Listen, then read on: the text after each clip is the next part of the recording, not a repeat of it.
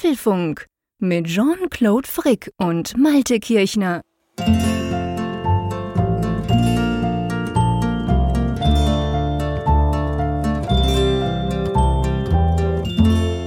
Hallo und herzlich willkommen zum Apfelfunk Podcast Ausgabe 324, welche wir am 20. April am Mittwochabend wie immer aufzeichnen.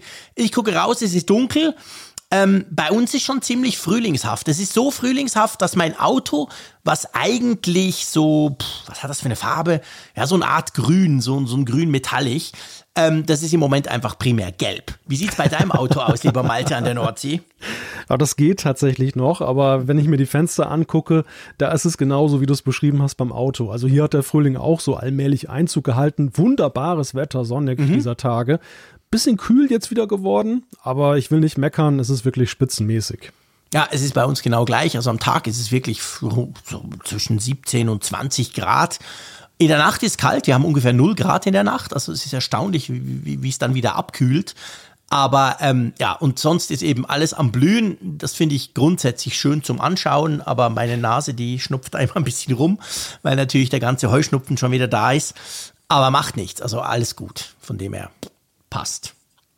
Aber sag mal schnell noch kurz bei euch, ähm, wie warm ist es denn bei euch? Das nimmt mich jetzt doch noch Wunder. Habt ihr auch so um 16, 17 Grad? So richtig, dass man draußen schon Mittagessen kann oder so? Ja, am Wochenende war es tatsächlich schon so warm. Jetzt ist es wieder ein bisschen abgekühlt. So heute hatten wir, ja, ich würde mal so sagen, 12 bis 14 Grad. Also naja, gut, okay. schön durchaus, aber ja. du kannst schon eine leichte Jacke kannst du noch vertragen. Na gut, es ist Mitte, Ende April. Also von ja, wir wollen nicht meckern. Also wie wir gesagt. wollen nicht meckern, ja, genau, das stimmt. wir wollen nicht meckern.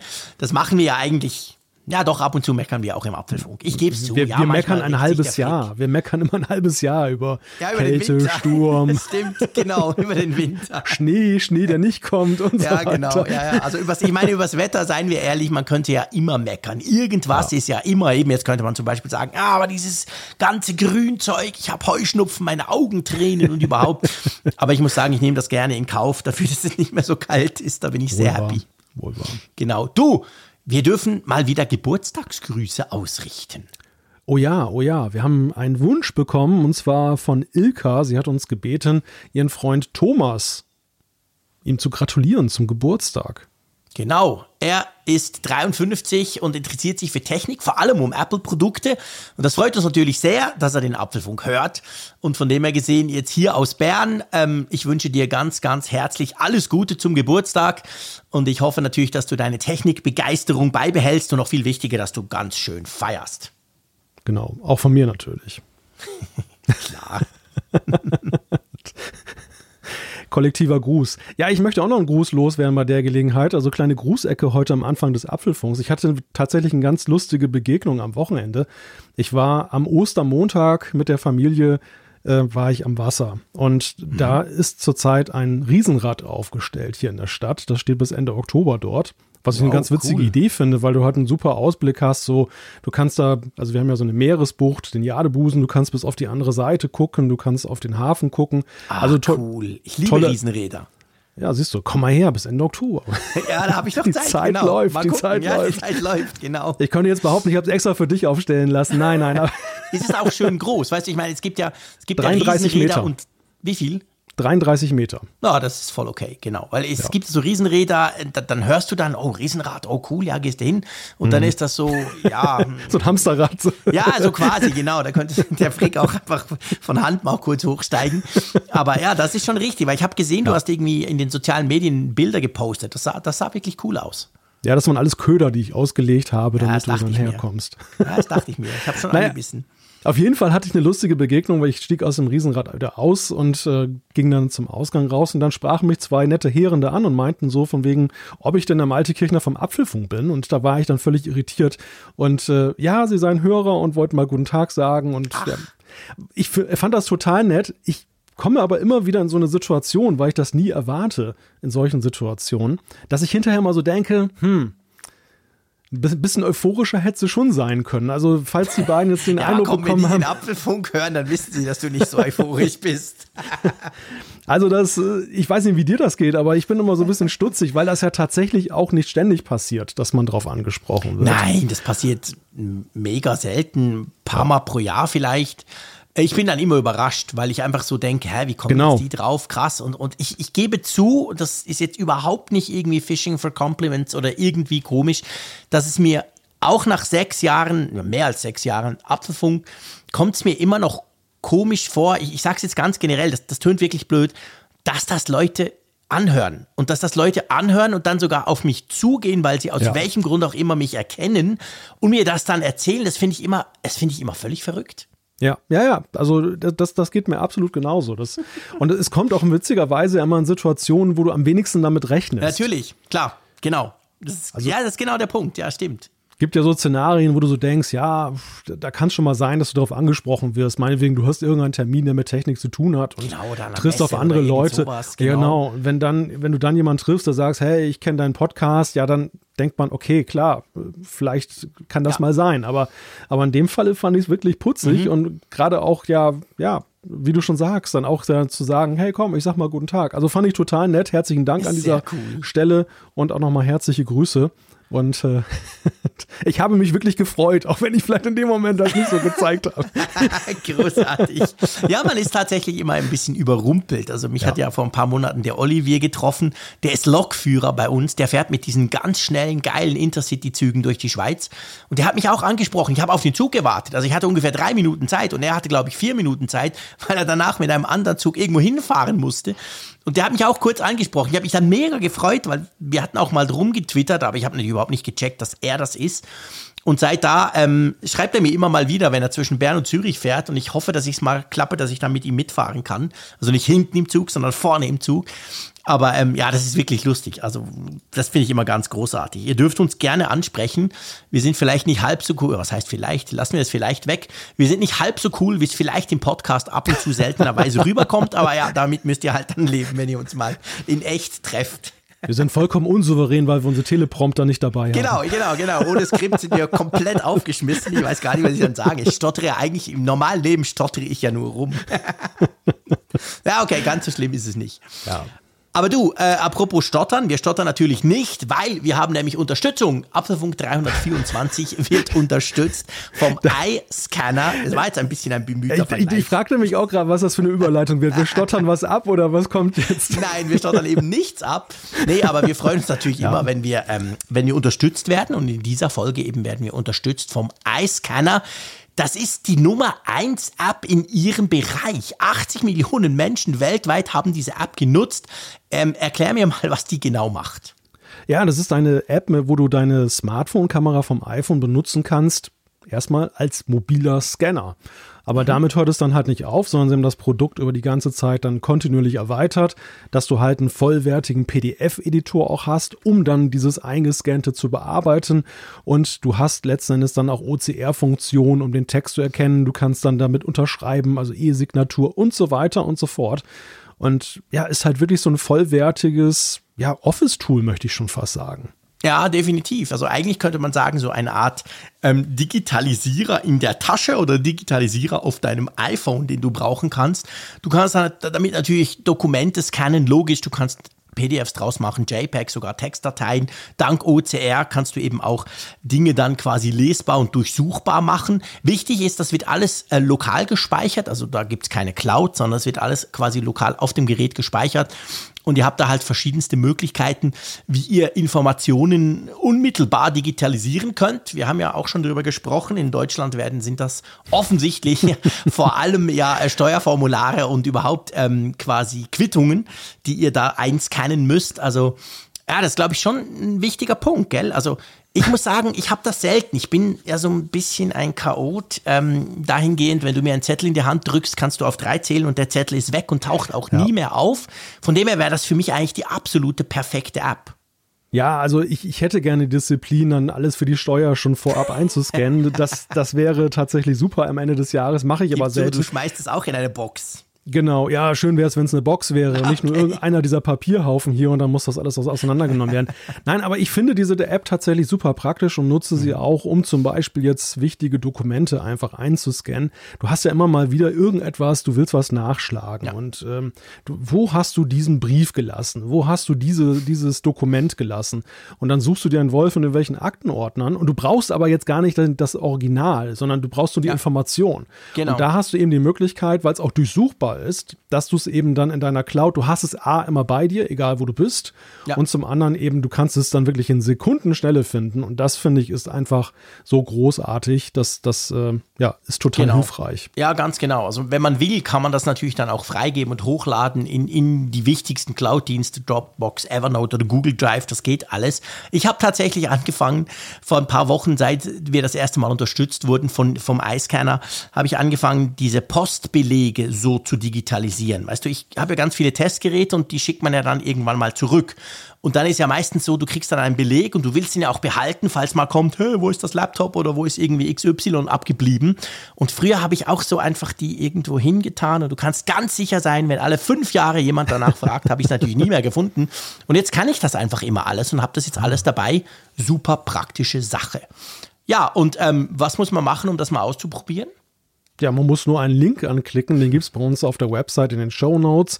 Also der lautet bit.ly der Apfelfunk Eiscanner, aber halt mit Groß- und Kleinschreibung, Unterzei Unterzeichen und so weiter, Unterstrich. Also einfach in die Show Notes gucken, in eurer Podcast-App oder eben auf apfelfunk.com, dort draufklicken und dann habt ihr den Eiscanner und könnt ihn runterladen im App Store. Ja, ganz genau. Also herzlichen Dank an iScanner, dass Sie diese Folge unterstützen. Das freut uns natürlich sehr.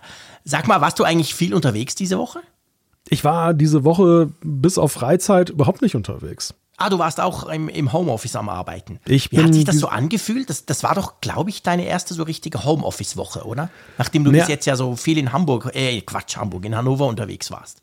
Ja, also letzte Woche hatte ich ja auch schon zwei Homeoffice-Tage, okay. aber das war noch, das war so eine Halb-Halb-Woche und diese mhm. Woche ein bisschen außerplanmäßig ist halt eine komplette Homeoffice-Woche. Und ja, das fühlt sich einerseits vertraut an, aber eben ja schon, es ist ja eben was anderes, als es eben früher war, wenn ich Homeoffice gemacht genau, habe. Genau, genau, darum frage ich. Ist ja ein neuer Job, also quasi das gleiche Homeoffice, ja. ein neues Notebook und ein neuer Job, oder?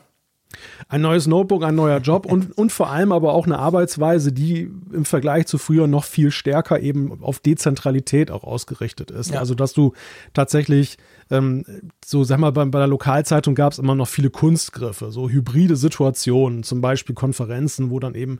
Leute noch in einem Raum saßen und dann waren halt einige zugeschaltet. Ja das war nicht immer vorteilhaft, das war eben auch manchmal ein bisschen kompliziert und ähm, da empfinde ich das jetzt als sehr angenehm, dass es jetzt viel digitaler eben ist und, und mhm. wirklich dann, ja, auch, also du, du hast remote nicht das Gefühl, dass du das fünfte Rad am Wagen bist, sondern du bist mittendrin mhm. und das ist halt ja. ein gutes Gefühl. Ja. ja, das stimmt, das ist ein wichtiger Punkt. Bei uns auch so, meist, da bei uns praktisch immer alle nicht im Büro sind, sind sie dann auch remote quasi alle gleichgestellt und nicht irgendwie die Hälfte ist im Büro und die andere Hälfte gurkt irgendwo rum. Dein MacBook Pro, bist du zufrieden damit? Gell? Du hast ja das 13 Zoll äh, mit ja. Touchbar, aber mit M1 schon.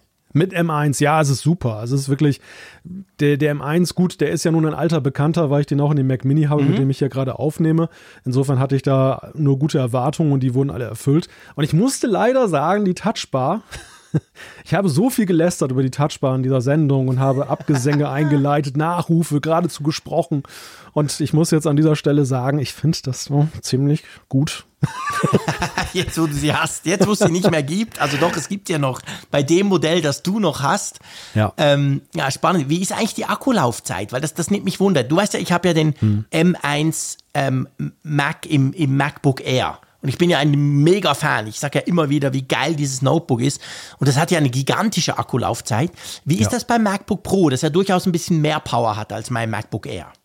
Ja, ist aber in meinem Empfinden genauso. Nun muss man natürlich dazu ja. sagen, dass die Tätigkeiten, die ich damit verrichte, jetzt nicht so konsumtiv sind, was Akkulaufzeit angeht. Also ich renne da ja jetzt nicht irgendwelche Videos oder. Ja, aber ist ja ähnlich, oder wenn ich unterwegs bin, mache ich das auch nicht. Kompiliere jetzt irgendwelche Xcode-Apps äh, mhm. oder so.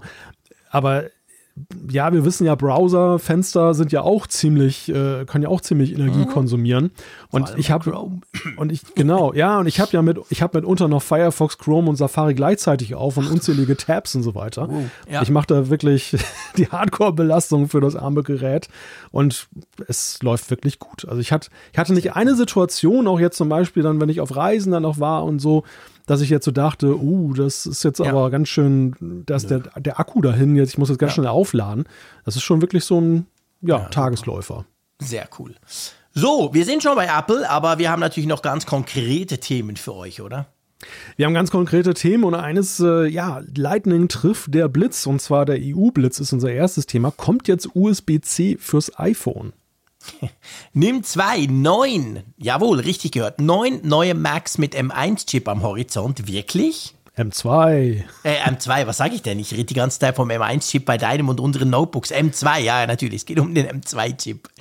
Dann sprechen wir über gute Sicht. Es soll angeblich im iPhone 14 eine bessere Frontkamera geben. Dann WhatsApp verfeinert den Datenschutz. Man glaubt es kaum. Gut oder schlecht, das ist die große Frage. Es ist eine ja, Verbesserung bei der Betrugsprävention in Apple Pay eingeführt worden, klammheimlich. Die Wiederverwendungsbremse, das Wo ist Netzwerk, kann zu Problemen führen für AirPod-Refurbisher. Ja, und wir sprechen auch über eine Fahrradklingel, und zwar die kommen wir jetzt Hightech. Wir, wir haben, also mir fällt auf, in, der letzten Folge hatten wir ja schon mit diesem Doppelport äh, mhm. ja schon hohe Ingenieurskunst. Das setzt sich hier fort in dieser Folge. Wir sprechen über die Airbell. Genau, dann gibt es natürlich die Umfrage der Woche und wir haben wieder spannende Zuschriften unserer Hörerschaft, die wir natürlich mit euch teilen wollen, wo wir drüber sprechen wollen. Aber ich schlage vor, wir fangen gleich mal mit ja, dem Thema der Woche an. Ich glaube, das darf man schon so sagen. Und zwar geht es um die EU, es geht um den EU-Blitz, wie du ihn genannt hast. Es geht um Lightning, den Lightning-Anschluss von Apple. Und der, ja, den, den hat auch so ein bisschen der Blitz getroffen, oder? Der könnte irgendwie so ein bisschen verboten werden, oder? Ja, das hat momentan stark den Anschein. Es hat nämlich da eine Beschlussfassung gegeben eines EU-Ausschusses der Gestalt, dass man ein Gesetz auf den Weg gebracht hat, dass man eben USB-C, weil das einfach der verbreitetste Stecker ist, der zeitgemäße, dass das eben zum Standard werden soll, dass eben alle möglichen Geräte, und dazu zählen nicht nur iPhones, da zählen eben auch Tablets, Laptops, Kopfhörer, Mobiltelefone, Digitalkameras, E-Reader und so weiter dazu. Selbst bei Smartwatches prüft man derzeit, ob man das machen kann. Da soll aber schon geguckt werden, dass es eben verhältnismäßig ist. Da soll USB-C zur Pflicht werden. Und wir wissen, ein Hersteller, ist sehr standhaft, wenn es darum geht, sein eigenes Kabel Eigentlich beizubehalten. Nur einer, wenn wir ehrlich sind, genau. Unser aller Lieblingshersteller, genau Apple natürlich, die ähm, haben sich da seit Jahren natürlich dagegen gewehrt. Immer mit dem Argument eigentlich, dass so eine gesetzliche Festschreibung letztendlich den Fortschritt hindere. Und ja, offensichtlich sind sie da nicht so richtig durchgekommen, oder? Ja, augenscheinlich hat der Lobbyismus da an der Stelle nichts gebracht, denn ähm, wir haben ja immer wieder im Apfelfunk darüber gesprochen, dass ja diese Versuche, es gab ja schon, das ist ja eine lange Geschichte, dass die EU mhm. darauf drängt, ja. dass beim Ladestecker, beim Ladekabel sich da mal eine Vereinheitlichung abzeichnet. Prämisse ist ja, man will den Elektroschrott reduzieren, es soll verbraucherfreundlicher werden und ja, also bis auf so, macht mal bitte und aber macht in Eigenverantwortung, ist da ja bislang wenig rübergekommen. Man hat das immer belächelt und hat gesagt, ja, zahnloser Tiger, die EU, die macht sich da dicke, aber es passiert nichts. Mhm. Jetzt tatsächlich, zumindest wenn dieses Gesetz so umgesetzt wird, wie es jetzt sich da im Entwurf, der da vorgelegt wurde und der da beschlossen wurde, darstellt, ist das ja schon ein anderes Kaliber. Ja, das ist definitiv so. Also ich meine, auch da das allerletzte Wort ist noch nicht komplett durch. Es gibt noch ein paar ähm, Hürden, die genommen werden müssen. Man geht aber davon aus, dass die problemlos sind. Also von dem her gesehen, man rechnet tatsächlich damit, dass das so kommen wird. Apple argumentiert ja auch, und das finde ich schon noch speziell auch, neben der Innovationsbremse, die sie immer wieder äh, ins Feld führen, die ja auch, muss man vielleicht Klammer auf noch machen, ja eine durchaus reale Grundlage hat, weil der allererste Entwurf vor vielen, vielen, vielen Jahren, der sah ja damals Micro-USB vor. Und ja. zum Glück kam das ja nicht, weil wir oh, haben dann USB-C bekommen. Also es gibt schon durchaus Argumente, die gesagt haben, ja, guck mal, das wäre brutal schief gegangen damals, Anfang der irgendwie 2010er Jahre oder so. Ähm, und dann aber sagt Apple auch, dass es wohl so, wie es jetzt ist, also diese, diese, diese Vorlage, die würde auch verhindern, dass man gar keine Ladestecker mehr machen kann, was mich ja ehrlich gesagt mega freut. da wär, also da wäre ich ja auch absolut dafür, dass Apple diesen Quatsch mit wir machen alles wireless so einfach quasi gar nicht machen können, weil die EU das verbietet. Ja, was, was, was Apple sicherlich auch ärgert und was erstaunlich ist, dass Politik und Regulierungsbehörden so weit denken, ist, dass man mhm. tatsächlich eben nicht nur das Steckerthema jetzt im Fokus hat, sondern dass man tatsächlich jetzt auch schon weiterdenkt. Dass man nämlich sagt, auch bei den kabellosen Ladeoptionen, bei den drahtlosen, muss es einen Standard geben. Also da will man auch avisieren, mhm. 2028, 2030, da soll es dann eben auch eine klare Vorgabe geben, so läuft das mit drahtlos, dass Apple eben nicht dann so, ja, ja, bei jedem Gerät ein anderes MagSafe macht, was dann eben nicht, ja. nicht mal untereinander kompatibel ist, sondern das herstellerübergreifend ein Standard da ist. Und das ist natürlich für Apple ein absoluter Dorn im Auge, weil wir ja eben sehen, dass sie jetzt ja schon dann je nach Gerät unterschiedliche Ideen haben, wie das funktionieren könnte. Und dann müssen ja. sie sich dann noch mhm. einigen oder müssen womöglich einen schlechten Standard befolgen. Ja, das eben. Also ich meine, das Ganze ist nicht problemfrei, muss man ganz klar sagen. Klar, ich meine, es wäre praktisch, ich müsste nur noch ein USB-C-Kabel mitnehmen und gut ist, egal welches technische Equipment ich mir rumschleppe, egal ob die Kamera, die Sony-Kamera oder eben andere Dinge. Aber äh, es, also weißt du, bei, beim Wireless finde ich ja, Wireless ist ja noch viel mehr Wildwuchs, weil beim Kabel haben wir eigentlich USB-C, das sind alle außer Apple. Und wir haben Apple, die haben Lightning und auch USB-C, die haben so ein bisschen hin und her. Beim Wireless Chargen ist es ja krass. Wir haben zwar diesen G-Standard, aber im Prinzip hast du ja inzwischen haben ja die alle viel schnellere Wireless Charging Möglichkeiten erfunden und da hat dann der Chinese von Oppo ein ganz anderes System als der Chinese von Xiaomi und Samsung verwendet nochmal was anderes. Also wenn du ein bisschen schneller wireless chargen willst, ist es im Moment ein krasser Wildwuchs. Mhm. Und da stellt sich auch die Frage, wie damit umgegangen würde. Ja, ich glaube, dieses, dieses Thema hat zwei Dimensionen und die kann man auch sehr schön jetzt hier erkennen. Das, das eine ist, du hast ja gerade Micro-USB genannt als mhm. den, den Zwischenstandard, den man definieren wollte, aufgrund des damaligen Kenntnisstandes. Und da war es ja so, dass Apple ja auch, was die Überzeugung anging, ja noch eine Offensive war. Sie haben diesen Lightning-Stecker damals dann entwickelt, den man egal wie rein machen konnte, also egal wie rum man ihn hält und nicht nur mhm. wie bei Micro-USB in einer bestimmten Richtung. Es war auch ein ziemlich zeitgemäßer Stecker, was die Übertragungsrate anging und, und, ja. und. Und da war es einfach so, dass da Apple mit Blick auf die Zukunft überzeugen konnte, dass das, was die EU, die, die Regulatorik vorhat, nicht gut ist, weil es ja. einfach ähm, ja nicht, nicht zu sehr oder nicht genug an die Zukunft denkt.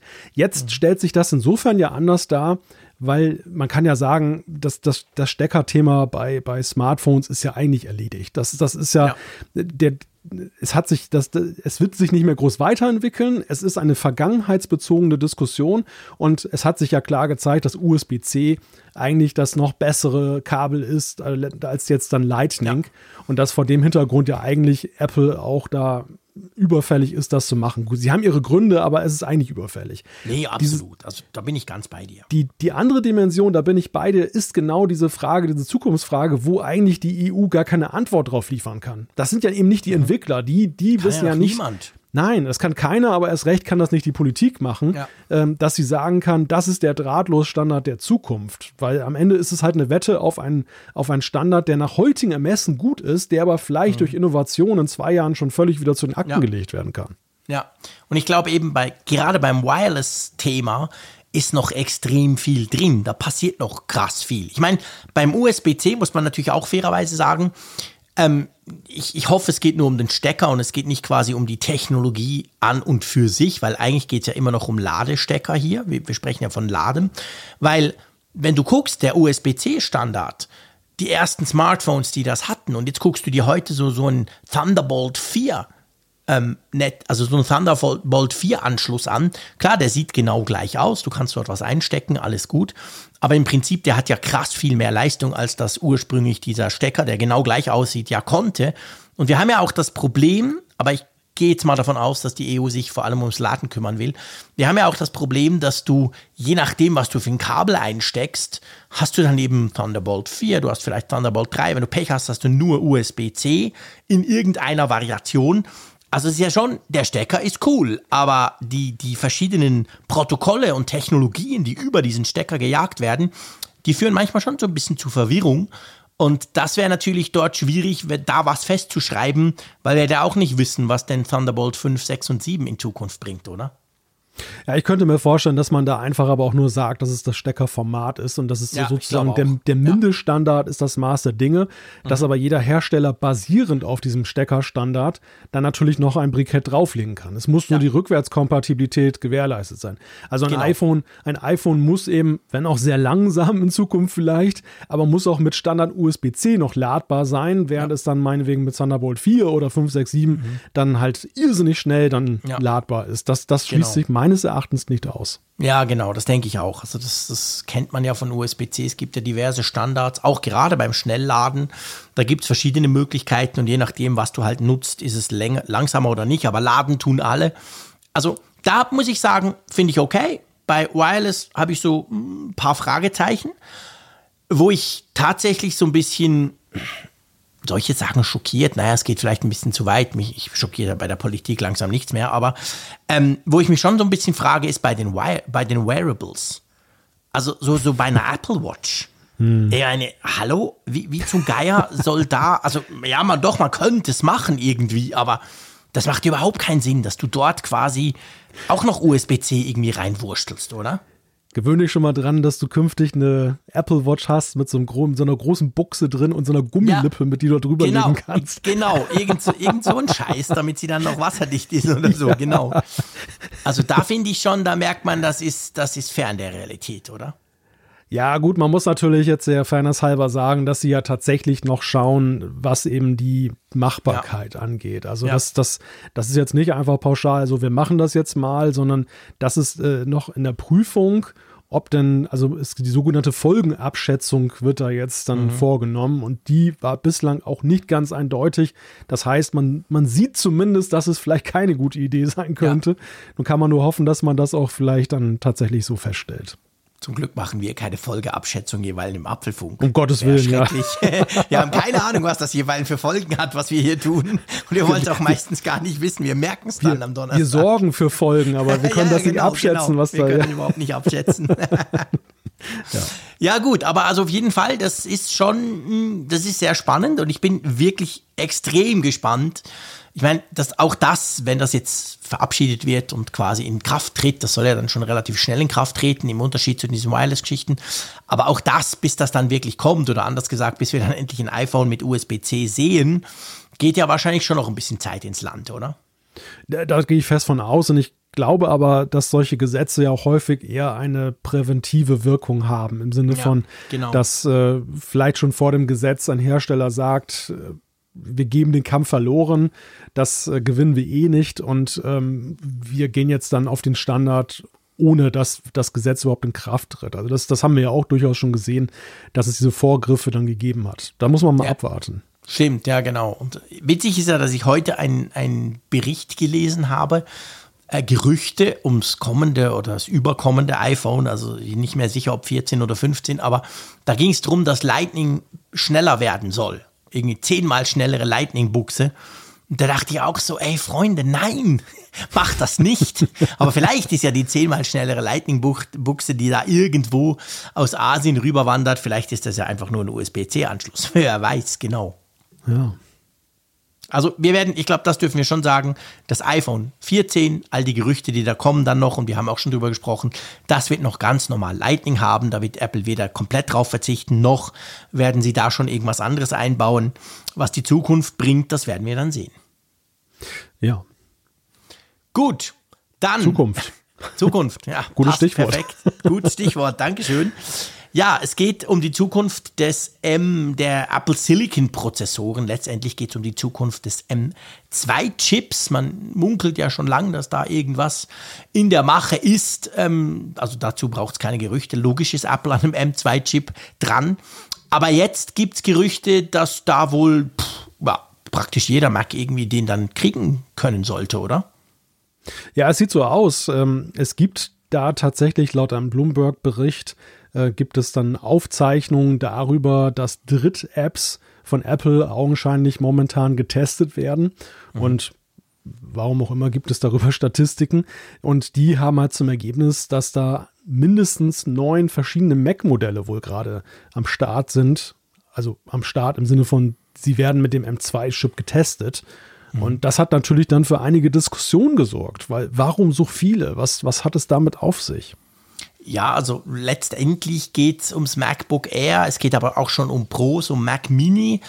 Ähm, ja, also weißt du, eigentlich, wenn Apple das so machen sollte, dann gehen sie ja da einen ähnlichen Weg, den sie bei den iPhones und den iPads ja auch machen. Also es gibt ja jedes Jahr ein neues iPhone, das kriegt dann einen neuen Prozessor und von dem Moment an hat dann das neue iPhone den neuen Prozessor. Und wenn ein M2 kommt, wir haben auch schon drüber gesprochen, ich habe ja so gesagt, vielleicht kommt dann ein M2 ohne Pro, Max und Ultra, sondern einfach ein M2 und vielleicht kommt der dann in die ersten Geräte, die eben den M1 bekommen haben. Das wäre dann das MacBook Air und der Mac Mini und so. Und dann aber ist ja eigentlich relativ klar, ja, dann geht das weiter. Also irgendwann wird auch das MacBook Pro, das tolle mit M1 Max, das ich jetzt hier habe, wird ja wahrscheinlich dann auch irgendwann mal einen M2 Max kriegen, der noch besser ist. Also das muss ja irgendwie weitergehen, oder? Das muss weitergehen. Die Frage, die ich mir natürlich stelle, ist ja auch, bedeutet das überhaupt etwas konkret, dass man daraus jetzt Produkte ableiten ja. kann? Oder, oder ist es nicht so, dass Apple einfach auch Prototypen sich da zurechtbaut, die auf äh, verschiedene Hardware basieren? Also, dass sie dann mal den M2, den sie da haben, dann auch mal ein MacBook Air testen, gleichzeitig dann ein Mac Mini, dann ein iMac, ohne das jetzt konkret vorzuhaben, dass das jetzt der Mac ist, der rauskommt oder dass das eben jetzt dann auch sofort rauskommt. Aber einfach um zu gucken, solche Fragen wie Thermik, äh, ist, ist die Power wirklich abrufbar und so weiter. Also man, man ich, ich, empfehle immer, sich mal anzugucken. Es gibt ja überall mal so Bilder von den ersten Prototypen, die man sich, zu, das war ja so fast wie Fischertechnik, so ein iPhone zum Beispiel. Stimmt. Ja, so eine, bloße Blatt, so eine bloße Blattsammlung quasi mit Kabeln dazwischen. Ja, ja, genau, genau. nee, ich finde auch. Also ich finde, wenn man, wenn man anhand von solchen Webseiten, Zugriffsstatistiken oder was auch immer, wie im Moment gerade, also natürlich wird bis in keine Ahnung, zwei oder drei Jahren jeder Mac einen M2 entsprechenden Prozessor bekommen haben als Update. Wir können ja auch bei Intel nachgucken. Apple hat jetzt auch nicht, wenn Intel einen neuen Chip rausgebracht hat, unmittelbar drei Wochen später kam dann der in jeden Mac, sondern Apple hat da eine Roadmap und die wissen auch, je nach Mac, je nach Preis des Macs und vor allem je nachdem, wann der Mac da äh, auf den Markt kam, da dauert es eine Zeit, muss es auch eine Zeit dauern. Stell dir mal vor, du, du, kaufst dir im November einen schönen Mac und dann im Januar kommt schon der, der nächstbessere Prozessor, gleich teuer, aber viel besser. Das geht ja auch nicht. Also, dass sie die testen, logisch. Dass die aber dieses Jahr kommen, auf gar keinen Fall, oder? Ja, schwer zu sagen. Da würde ich jetzt tatsächlich keine Wette drauf eingehen. Also alle. Ich meine jetzt alle. Das, alle, das, nein. Dass wir erste nein. sehen, sicher, klar. Da bin ich bei dir. Da bin ich völlig ja. bei dir. Alle gar kein, auf gar keinen Fall. Also, dass wir, ich kann mir auch tatsächlich nur vorstellen, dass wir Erste sehen, aber ja. auch, wie gesagt, nur vorstellen. Das heißt nicht, ich bin da felsenfest von überzeugt. Mhm. Ich halte es aber zunehmend für plausibler, weil es ja schon so ist, ja. der, der Rauch nimmt ja allmählich zu. Man sieht ja schon, der M2 läuft einem an so vielen Ecken zurzeit dann in den Meldungen über den, den Weg, dass ich mir tatsächlich schwer vorstellen kann, dass man den erst 23 irgendwie rausholt. Nee, nein, das glaube ich auf gar keinen Fall. Also ich glaube, der, der M2 als quasi Ablöse des M1 und dann entsprechend in den Geräten, wo der M1 jetzt drinsteckt oder irgendwelche Zusätze, den denke ich schon, werden wir dieses Jahr sehen. Und das kann durchaus bedeuten, dass wir ein MacBook Air oder ein Mac Mini mit diesem entsprechenden M2-Chip sehen, der eben dann wahrscheinlich noch mal besser ist in jeder Gelegenheit. Aber und dann wird es Apple so machen, wie sie es jetzt gemacht haben. Sie haben ja auch nicht einfach letztes Jahr all diese Chips vorgestellt und dann gleich so, boff, sondern es ging ja Schritt für Schritt. Wir haben im November diese, diese, diese MacBook Pros gesehen, die komplett neuen. Wir haben jetzt das Mac Studio gerade gesehen mit wieder einem neuen quasi High-End-Chip. Und genau gleich wird es weitergehen und dadurch aber auch noch locker ins 2023 gehen, bis dann quasi alle ja. diesen M2 haben, oder?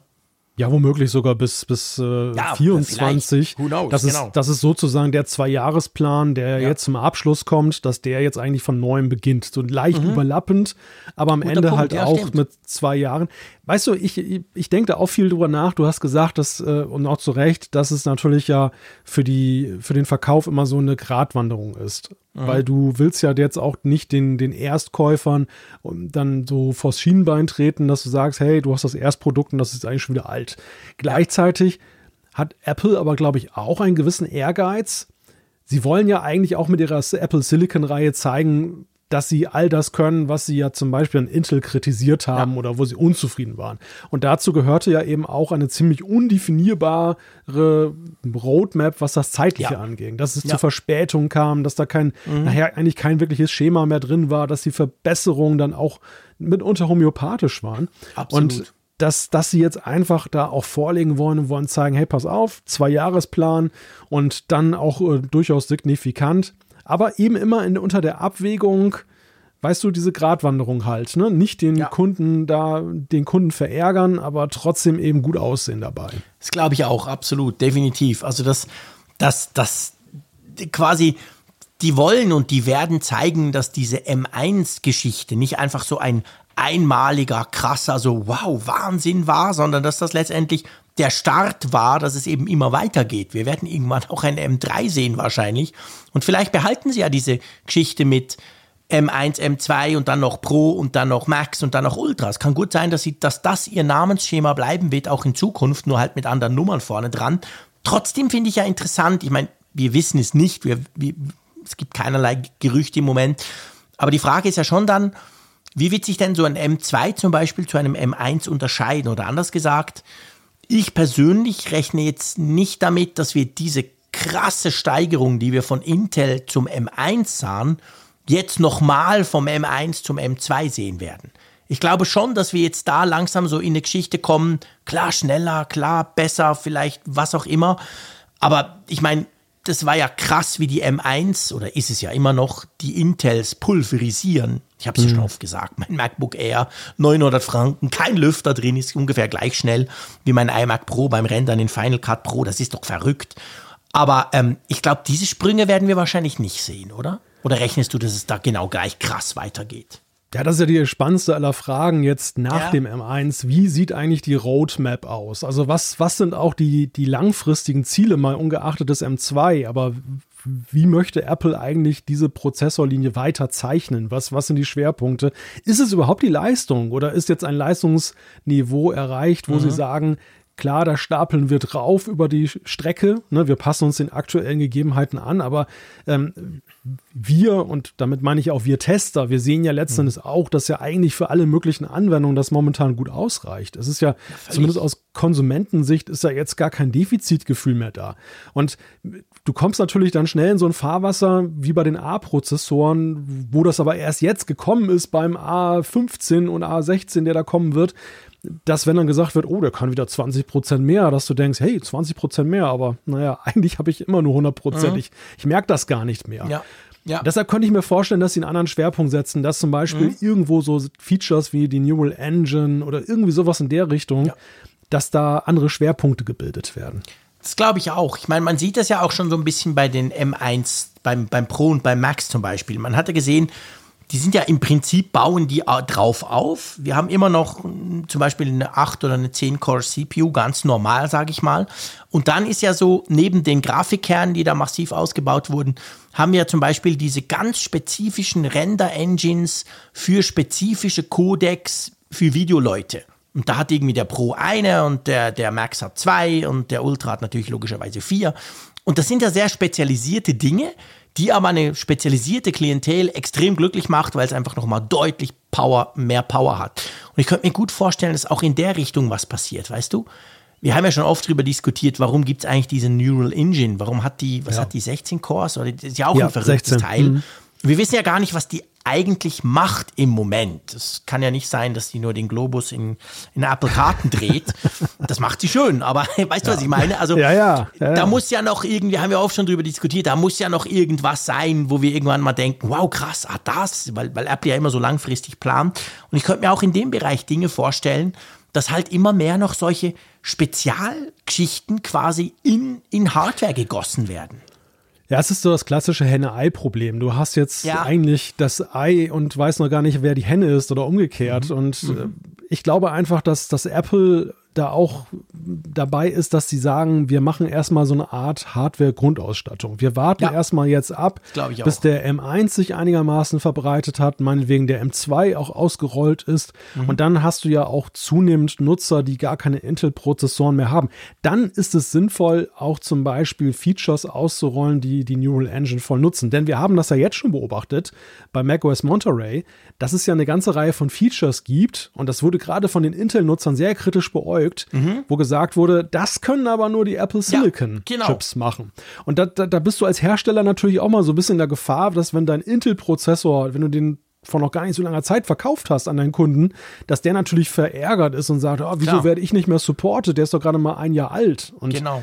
Ja. dass sie dann erstmal warten, bevor sie dann mit der Wucht kommen, was die Software auch ich glaube, das ist genau die Lösung, hast du absolut recht. Darum habe ich das ja gesagt, so ein bisschen äh, leicht lächelnd, das mit dieser, mit dieser Welt, also mit dieser Kugel, also diese, diese, diese Google Earth-Geschichte, die Apple Karten jetzt kann. Das ist ja genau so ein Feature, das kann mein iMac Pro zum Beispiel nicht. Es fehlt mir nicht, aber das kann nur, können nur Apple Silicon Macs. Und ich glaube auch, du hast, du hast genau den Punkt getroffen, wenn dann genug davon sind, Apple weiß ja, wie viele Prozent quasi auf Sil Apple Silicon sind und wie viele noch auf Intel von ihren Nutzern. Und dann kann man irgendwann anfangen, auf Software-Ebene Dinge zu bringen, die eben dann wirklich nur die können, ohne dass du die Hälfte oder zwei Drittel deiner, deiner Nutzerschaft komplett verärgerst. Du siehst es ja auf dem iPhone iPad, da, da ist die mhm. Entwicklung ja ähnlich gegangen. Dort ist die Neural Engine ja schon länger da und wurde aber ja. auch erstmal eingeführt und ja, man hat halt, äh, es klang halt immer toll in Präsentationen, es ist intelligent und so weiter und alle dachten, wow, es genau. ist intelligent, aber mhm. keiner wusste eigentlich, wofür es intelligent ist und Siri war zum Beispiel auch nicht wesentlich intelligenter, ja. aber allmählich schimmert es ja schon durch, weil du siehst mhm. es zum Beispiel jetzt gerade aktuelles Beispiel bei der Fotos-App ist mir das letztens aufgefallen in Hannover. Ich habe da so ein Foto gemacht von diesem Fernsehturm, der da recht mhm. markant ist in Hannover, der Telemax. Aber ich wusste tatsächlich in dem Moment nicht mehr, dass der Telemax heißt, also Asche auf mein ja. Haupt. Und ähm, ich, ich habe da halt ein Foto gemacht und es wurde angezeigt in der Fotos-App so ein I, dieses mhm. markante I im Kreis. Mhm. Aber das sah dann irgendwie verändert aus, so ein bisschen Sternschnuppenmäßig. Und ich dachte, na, ja. Hu, was ist das denn für ein neues Icon? Und habe da mal drauf geklickt. Und da war es dann so, dass dann offenbar per Machine Learning dann eben dann identifiziert wurde, was das denn für ein Turm ist. Und dann wurde gesagt, hey, das Ach, ist der cool. Telemax, das Wahrzeichen von Hannover. Und da habe ich gedacht, ah, guck mal, das, aber das ist so eine Praxisanwendung und du hast es ja in der Fotos-App ja auch zunehmend, dass du auch zum Beispiel Tiere, Löwen, Pflanzen ja, und so ein Zeug. Auch genauso, ich hatte einen Baum fotografiert in Hannover und da hat er gesagt, das ist eine Eiche. Ich dachte, hey, das. Was? Krass. Also fand ich schon sehr bemerkenswert. Ist mir noch gar nicht aufgefallen. Ja, aber es ist ein ganz spannender Punkt, genau. Also das sind genau solche Features. Und ich glaube eben auch, dass wir bei Apple Silicon, und das muss ja nicht nur die Neural Engine sein, aber die, die, die sticht da halt so ein bisschen hervor, dass wir genau solche Dinge in Zukunft noch vermehrt sehen werden und dann auch vermehrt. Und ich meine, wir wissen ja, Apple, das machen sie ja oft, dass sie wirklich Hardware bringen und die quasi ähm, eigentlich nicht groß vorstellen. Du erinnerst dich an den U1-Chip damals. Was ja. macht er genau? Keine Ahnung. Ja, ja, genau. Der ist einfach dabei. Der war da so irgendwo in, der, in dieser großen Präsentation, immer in diesen Zusammenfassungsslides, die sie am Schluss noch eine Viertelsekunde zeigen. Da war der irgendwie drin und Punkt. Und dann ist ja zwei Jahre hat's gedauert und dann plötzlich kamen dann die, die, die, die AirTags raus. Und dann hat man gemerkt, ah, praktisch, dafür kannst du die brauchen. Also das kann Apple gut. Hardware-Dinge vorzustellen, warten, bis sie die Verbreitung haben, dann mit ihrem Ökosystem irgendeine coole Lösung bringen. Und ich glaube, das wird wahrscheinlich bei solchen Dingen ganz ähnlich laufen. Ja, das Gegenbeispiel, wir hatten es am Anfang der Sendung, ist ja zum Beispiel die Touchbar, die man eingeführt ja. hat, die wirklich nur bei einer ganz kleinen Zahl von Geräten eben zur Verfügung steht und dadurch für die Entwickler auch nicht so sonderlich interessant war. Das und die, nicht. die auch so im allgemeinen Benutzungs-, äh, im allgemeinen Gebrauch eben nie wirklich so angekommen ist, obwohl ja. sie eben ja tatsächlich ihre praktische ihren praktischen Nutzen hat. Also ich sehe mhm. das zum Beispiel jetzt in der Teams-App von Microsoft, dann mhm. so den, den Mute-Button zum Beispiel. Ja. Den, klar, du kannst ihn anklicken mit dem Trackpad und du ja, kannst die, die, die Tasten kommen. Dort drauf. Ja. Genau, aber du hast ein spezielles Icon, das ist sofort einleuchtend. Also die Touchbar war nicht funktionell ein, ein Reinfall, aber es war ein mhm. Reinfall, dass sie keine Verbreitung gefunden hat. Genau, und dadurch konnte Apple sein Ökosystem, sein, sein Ökosystem-Gedanken nicht ausspielen. Und ähm, dadurch hat es dann nicht funktioniert. Aber da, da, müssen wir uns ja bei, bei den Apple Silicon keine Sorgen machen. Eben die Neural Nein. Engine, du hast angesprochen, die ist im iPhone, die steckt im iPad, die steckt in allen neuen Macs drin. Also da hast du die Verbreitung natürlich über kurz oder lang. Ja. Ja, steckt ja jetzt selber in Displays schon drin mit dem A. Stimmt, verrückt, genau. Die steckt ja sogar schon im Studio-Display drin mit dem A13-Chip. Ja, genau. Mal gucken dann ist der plötzlich cleverer, also cleverer als ich. Ja, gut, das ist er sowieso, aber ja, solche Dinge passieren dann eben. Verrückt. Hey, wollen wir zum nächsten Thema kommen? Genau, wir sprechen über das nächste iPhone und da ist mal wieder etwas durchgesickert, beziehungsweise es gibt so ein, ja, so ein Leak, was denn daran besser sein könnte und das betrifft diesmal die Frontkamera. Die Frontkamera, ja. sie, sie soll deutlich verbessert werden. Meint der Minchi Quo, genau. Und das ist eigentlich so ein Thema, das kann man jetzt hinnehmen und denken, ja, okay. Aber eigentlich ist das spannend, weil mich hat diese News hat mich auf eine Idee gebracht. Ich habe mir dann mal so kurz geguckt, ich habe mal so meine Android-Smartphones, das sind ja eigentlich alle aktuellen im Moment bei mir hier immer, angeguckt und dann ist mir aufgefallen, sehr viele Android-Hersteller, Oppo zum Beispiel, aber auch Samsung, die tun bei ihren Präsentationen immer ganz gerne auch viel Wert legen auf diese Frontkamera, weil sie natürlich auch wissen, gerade die Jüngeren, ich alter sag vielleicht nicht unbedingt, ich bin eigentlich froh, wenn ich mich nicht auch noch sehen muss, aber ansonsten, ähm, das ist natürlich ein Riesenthema. Also quasi Frontkamera ist ja, ist ja mega.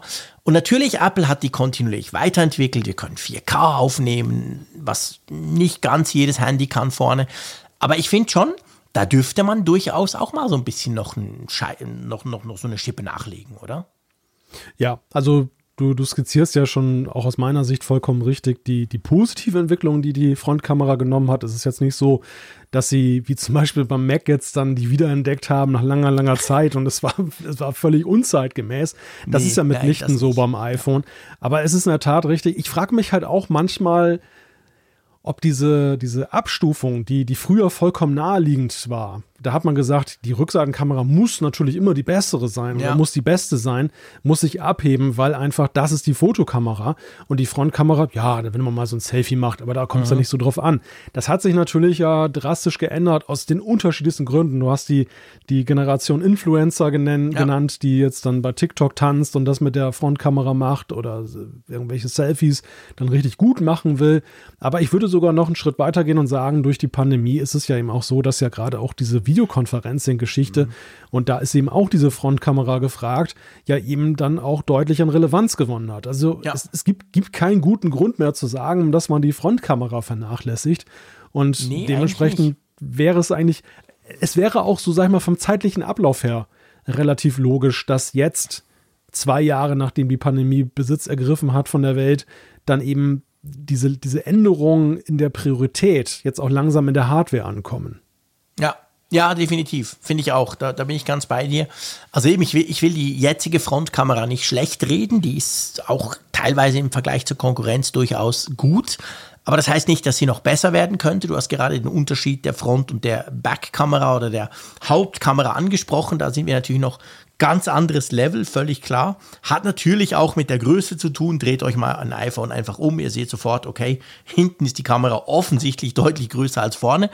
Aber nichtsdestotrotz, also ich glaube, da, da tut Apple gut daran, weil ich glaube, ich sehe auch diese Verschiebung hin. Ich meine, ich merke das auch bei mir, ganz ehrlich. Ich meine, wir haben ja beide tolle Kameras, wo, wo wir unsere YouTube-Videos damit filmen. Aber manchmal, gerade so kleine Takes, denkst du, ja, mit dem iPhone ist doch das super. Und dann nimmst du natürlich die Frontkamera, weil du willst dich ja selber sehen. Ja. Und da denke ich manchmal auch, ja, aber so ein bisschen mehr Tiefenschärfe und überhaupt ein bisschen mehr, das würde jetzt, würde dem Ding gut anstehen, wenn ich keine Lust habe, meine teure Sony-Kamera mit Klappbildschirm hervorzunehmen. Also, und wir sind ja Freaks, aber ich meine auch, die, die meisten normalen Menschen brauchen die, glaube ich, auch die Frontkamera viel mehr als früher. Also ich würde mich freuen, wenn Apple das tatsächlich macht. Wir sollten vielleicht noch kurz nennen, was die Verbesserungen denn eigentlich im Detail sind bei der Frontkamera, mhm. laut dieser Ming Chi Kuo-Aussage. Das eine ist, dass sie tatsächlich einen Autofokus bekommen soll. Mhm. Bislang hat sie einen, einen fixierten Fokus. Ja. Und das zweite ist, dass die, dass die ähm, Belichtung noch besser werden soll, und zwar von f2,2 auf f1,9, was dann eben ja, was auch ne, dann diesem Tiefenschärfe-Effekt ja, dann auch stärker dann. Das ist natürlich erlaubt. super. Zusammen mit dem Autofokus und, und F1.9 kannst du dann tatsächlich so cinematische, ich sag's jetzt ein bisschen übertrieben, Dinge könntest du dann durchaus damit machen. Also das, das wäre schon super. Ja. Wäre schön. Ich, also ich, ich nehme das. Auch wenn ich keine Selfies mache. Wer, wer sollte was dagegen haben, ne? Ja, ich glaube, genau, da hat niemand was dagegen. Hoffen wir natürlich, dass das dann nicht irgendwie nur so eine Pro-Geschichte bleibt. Das wäre ärgerlich. Ja, ja, das ist in der Tat. Also das war auch so mein erster Gedanke, ich, dass ich mir das kaum vorstellen konnte, dass sie das dann auch dem Consumer-Modell gleich angedeihen. Dabei würden die viel mehr nutzen, weißt du? Die Pros ja. sind wahrscheinlich eher noch die, die sagen, ja komm, dann nehme ich halt doch meine tolle Sony-Kamera und filme in 4K ja. irgendwas Cooles. Hingegen die, die normalen, bitte nicht falsch verstehen, ich meine das durch sehr positiv, die, die normalen Nutzer, die würden sich eben wahnsinnig drüber freuen, wenn sie da mehr Möglichkeiten hätten. Also ich hoffe schon, dass das in alle iPhone 14 Modelle kommt. Also zumindest ist es bislang die Aussage, dass das so mhm. sein soll. Und ja, harren mal der Dinge. Genau, wir harren mal der Dinge. Wir werden dann schauen, was wirklich rauskommt. So, ähm, wo man auch immer ganz genau hinschauen muss, ist natürlich äh, WhatsApp. Vor allem, wenn die hingehen und sagen, dass sie den Datenschutz verbessern, da müssen wir schon mal ein richtiges Auge drauf werfen, oder? Ja, vor allem ist es gemessen am Thema ein ziemlich äh, hochtrabender Anspruch, den sie da formulieren. Denn es, es so Datenschutz, oh, das klingt ja ganz gewaltig. In Wirklichkeit geht es darum, dass WhatsApp in iOS dabei ist, ein, eine Verbesserung dieses zuletzt gesehen Status halt dann einzuführen. Man kann das ja so pauschal einstellen, dass jemand, also dass andere sehen können, wann warst du zuletzt online. Mhm. Mhm. Und ähm, allerdings der Gestalt, dass du es eben an- oder ausschaltest dann. Und jetzt soll es eben tatsächlich so sein, dass du diesen Status dann von speziellen Kontakten halt fernhalten kannst, aber musst ihn nicht pauschal dann. Also es ja. ist halt differenzierter letzten Endes. Genau, genau. Also man, man kann das jetzt einfach auch abschalten. Das haben ganz viele, das ist auch so ein, ja, so eine kleine Security-Tipp, dass man das einfach mal abschaltet, geht ja niemanden an, wann ich das letzte Mal auf WhatsApp rumgenüllt habe. Und jetzt kannst du halt eben wirklich sagen, jeder, nur meine Kontakte, gar niemand oder eben nur spezielle Kontakte, die das dann entsprechend sehen dürfen. Ich muss sagen, da gucke ich gar nie drauf. Ist das was, was du jeweils checkst, so im Sinn von, oh ja, ah, der war schon seit drei Stunden nicht mehr bei WhatsApp? Ehrlich? Also ich finde, ich nie drauf diese, diese, diese Funktion, natürlich sind sie ja, was Datenschutz angeht, tatsächlich ja so, eine, so ein zweischneidiges Schwert, weil du ja, ähm, ja schon viele Einblicke bekommst in das, das Leben anderer Leute, was ihre Online-Angewohnheiten angeht oder ob sie etwas zur Kenntnis genommen haben. Aber ich finde das tatsächlich ganz praktisch. Angefangen von diesem, diesem blauen Häkchen, dass du sehen kannst, dass jemand was gelesen hat. Bis ja, das habe ich auch aktiv, ja. Bis hin eben zu der Tatsache, wenn sich zum Beispiel jemand nicht meldet, dass ich dann nachgucke, hat der oder diejenige dann mal reingeguckt und mhm. antwortet nur mir nicht? Oder ist das letzten Endes dann so, ähm, dass der oder die einfach die ganze Zeit nicht dazu gekommen ist, das Handy in die Hand zu nehmen und dann, also es hat für mich schon irgendwie so einen qualitativen Unterschied manchmal, dass ich so gefühlt denke, okay, ähm, das, das ist nicht auf dich gemünzt, dass da jetzt mhm. keine okay. Antwort kommt. Oh, siehst du da, so, so, so, genau mag ich Wein gar nicht. Ich denke, ja, keine Ahnung. Ja, ich nehme alles persönlich. Ja, genau, siehst du, da bin ich, da bin ich offensichtlich nicht so. Äh, ja, okay, dann interessiert es ihn halt nicht, who cares. Ja. Ich antworte auch nicht immer sofort. Nee, aber natürlich, ist, es, es kann, das war ja auch die Idee, warum man diese Funktion implementiert hat. Die durchaus kann die nützlich sein. Man muss sich eben auch bewusst sein und man sollte sich bewusst sein, dass man das auch entsprechend regulieren kann. Und wenn diese Regulierung ja ein bisschen, ich sage mal, ein bisschen umfassender wird, ist das ja voll okay. Weil es kann ja durchaus sein, dass der eine oder andere denkt, ja, ich würde es zwar gerne abschalten, aber ich finde es doch noch cool, wenn es ein paar wissen und dann lässt das halt an, jetzt. Und dann kann er das halt in Zukunft regeln. Ja, ich finde halt, äh, Apple hat ja mit dieser Fokusgeschichte ja auch etwas ähnliches mittlerweile bei iMessage am Start. Also ich kann ja zum Beispiel auch jetzt dann mhm. sagen, dass jemand sehen kann, wenn ich dann diesen, diesen äh, Nicht-Stören-Modus aktiviert habe. Ja. Das dann, dann sehe ich mal so einen kleinen Mond und von wegen, deine, deine Mitteilung wird diskret äh, mitgeteilt. Also mich jedes Mal, wenn ich das bei jemandem sehe. du, du, du ich, klickst denke, wahrscheinlich. Ich will, ich will nicht diskret eine iMessage schicken. Ich will eine iMessage schicken. Punkt. Benachrichtigung und allem drum und dran. Du hast doch da, da, du hast doch so einen kleinen Button, den du drücken kannst, von wegen Stelle trotzdem zu. Ja, So- ich weiß. Mache ich immer. Holz- Mache ich auch bei Slack. Ich bin da Den. Holzhammer-Button, echt? Genau, immer. Da drücke ich grundsätzlich jedes Mal drauf. Weil wenn ich, Oh. wenn ich jemanden anslacke, dann soll er es jetzt kriegen. Der Holzhammer-Button. Genau, ich bin da eine Nervensäge. Ich finde, das, das, ist, das ist schon auch, aber das ist auch lustig, weil es ist halt auch ein anderes Kaliber, ne? Wenn du ähm, nichtsahnd schickst und jemanden störst, dann Ja. musst du dich nicht dafür entschuldigen. Aber ich denke immer, das ist echt so eine, so eine Prioritätenfrage, die dir gestellt wird, Ja. nach dem Motto, willst du den oder die jetzt trotzdem behelligen? Und du, Ja, hast, weißt du- du hast die Macht sozusagen. Ja, buff, ob macht ich, also ich, ganz, ganz ehrlich, bevor jetzt wieder Zuschriften kommen, ähm, ich mache das bei iMessage nie, tatsächlich, logisch, wenn ich das ja sehe und ich finde es sehr cool, dass man eben diese Möglichkeit hat, den Status quasi den anderen auch mitzuteilen. Bei Slack ist es so, Slack nutze ich ja ausschließlich im Geschäftsumfeld, bei, bei der Arbeit. Und da ist dann halt so, natürlich viele tun dann, haben halt Meetings. Und du weißt ja, wie es ist. Wir haben alle viel zu viele Meetings und die meisten dieser Meetings dauern viel zu lang und es ist ganz schrecklich. Und dann, wenn ich halt wirklich was dringend brauche und gerade solche Dinge laufen ja über Slack, dann geht es mir nicht darum zu diskutieren, wo wir Mittag essen oder blablabla, sondern da will ich wirklich was jetzt. Und dann sehe ich halt, der hat Meeting oder ich sehe halt, der hat irgendwie diese Benachrichtigung. Da denke ich, hey, ist mir scheißegal, jetzt schick mir halt schnell diese Mail. So wichtig kann das Meeting ja nicht sein. Punkt. Darum habe ich dort in Slack tatsächlich wenig Hemmungen, den Holzhammer rauszuholen. Bei iMessage sieht das ein bisschen anders aus, weil ich das vor allem so eher so im Privatumfeld brauche. Ja, ich mache Also mal ich davon. bin privat viel netter als auf Arbeit. Ja, merke ich schon. Ziemlicher, ziemlicher Rambo auf der Arbeit. Aber ja, voll hart. es, es ist natürlich auch mal eine Frage davon, und davon mache ich das zum Beispiel abhängig, ob jetzt irgendeiner eine Schlafmütze ist, der immer gemutet ist, oder ob jemand. der Zeier. Ja, genau. Der Zeier hat ja ständig den, den Mond da in iMessage. genau. Da kannst du, egal zu welcher Tageszeit, also dann, den musst du immer mit dem Bei dem Holzhammer ich wecken. auch Holzhammer, klar, logisch. Genau, weil sonst reagiert der gar nicht. Und Ich glaube, der äh, weiß gar nicht, dass man das ausschalten kann. Das hat er doch gar nicht gemerkt. nein, das ist die Neural Engine, die hat sich seinem, sein Tagesverhalten angepasst und hat dann Genau, geschlussfolgert. Murmeltiermodus, zack. Winterschlaf. Fokusmod, Winterschlaf, alles runtergeregelt. So muss es sein. Genau. Ja, ja. Nein, aber du hast natürlich bei anderen Leuten schon so, dass du sehen kannst, okay, bis 20 Uhr sind die zum Beispiel immer wach und also im Sinne von auch im Status wach und ähm, ab 22 Uhr geht dann da mal der Mond auf. Dann wäre ich natürlich schon wesentlich vorsichtiger in der Frage, ob ich jetzt den Holzhammer-Button da betätige. Nein, sowieso nicht. Also weißt du, auch dann bist du ja nicht verpflichtet. Also wenn das jemand bei mir macht, eben, ich, ich komme wieder auf Slack. Bei Slack ist es ja so, du kannst den Kalender verknüpfen und dann tut der das ja selber machen. Dann kann der quasi, wenn du Meetings hast, dann haut er diesen Status quasi rein.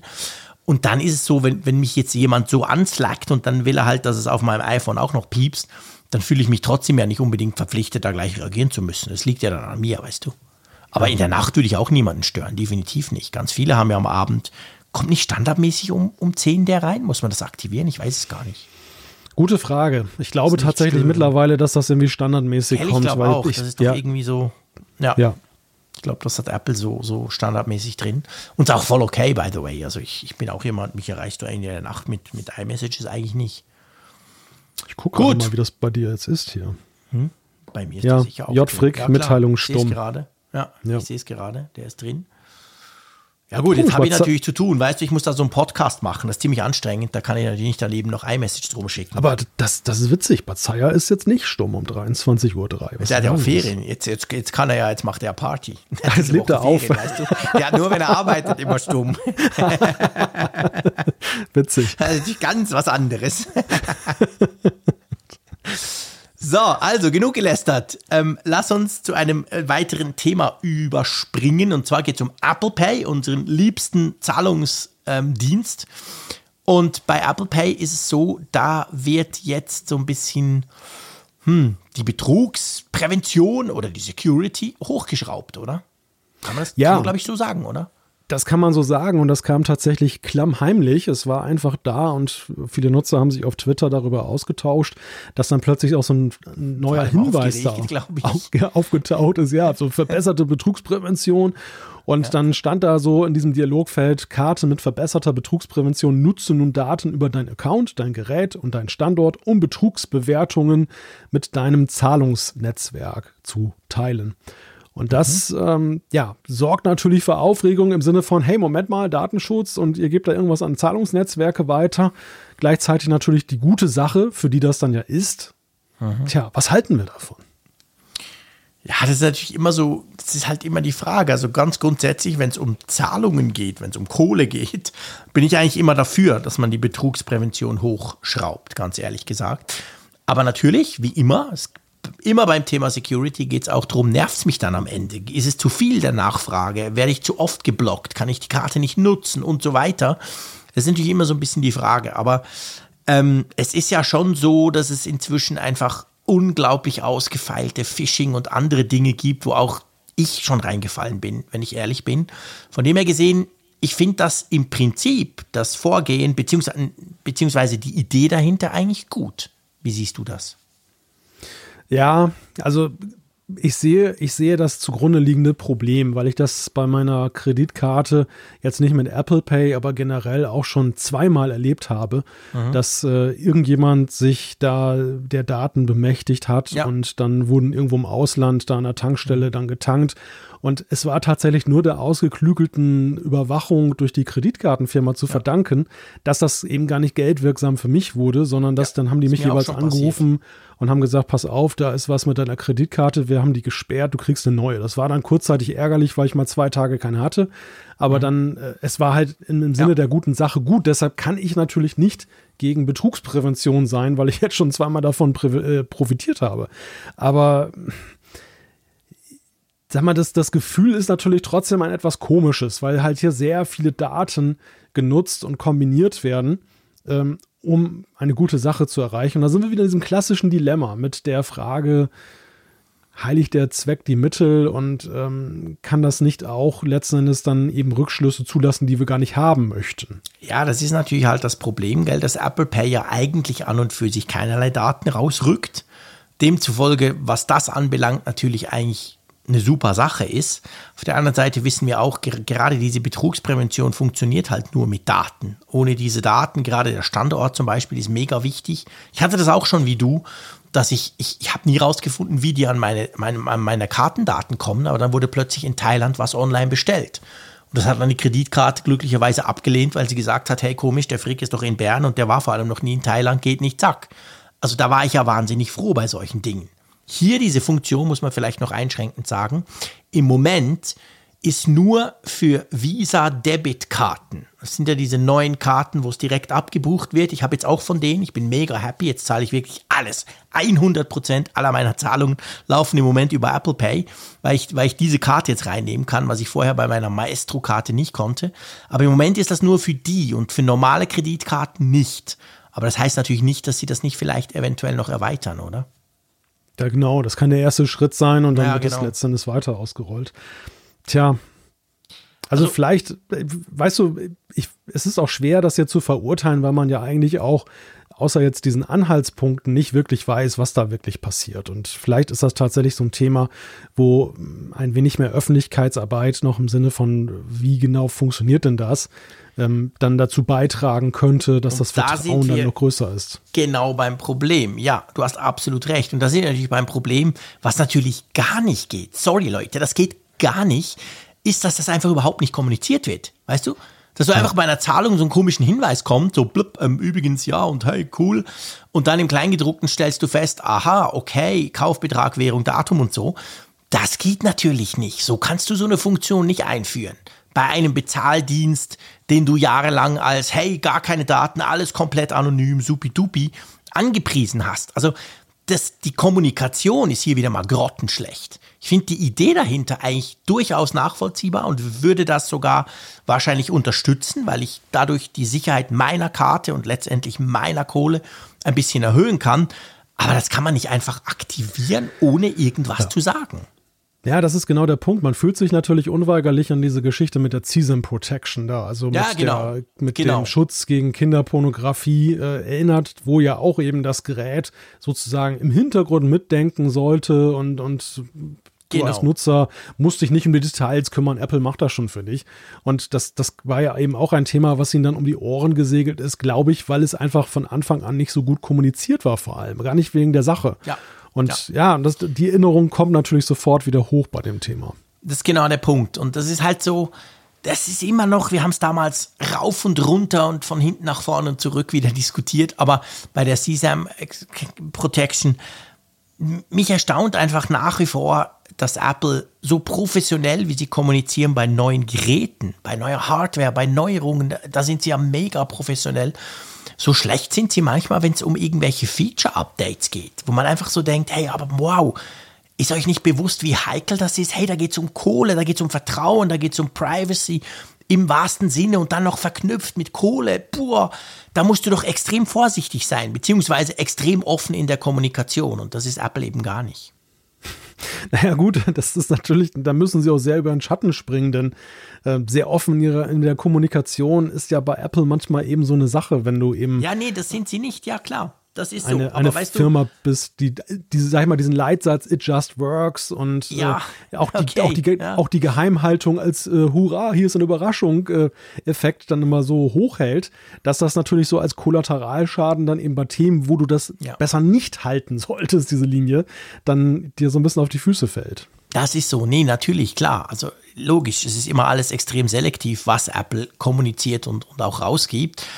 Aber das ist halt eben, das ist halt so eine Geschichte, die ist heikel, die kann böse nach hinten rausgehen und kann quasi den ganzen Dienst, ich will jetzt hier nicht schwarz, schwarz malen, aber kann halt den ganzen Dienst dann quasi so ein bisschen komprimieren. Und das, ähm, ja, das ist halt nicht so ganz verständlich. Mal gucken, wie das weitergeht, ob das noch anderen auffällt, ob das noch andere ärgert oder ob Apple da vielleicht mal zumindest irgendeine Infoseite aufschaltet, wo ein bisschen mehr Infos drauf sind. Genau.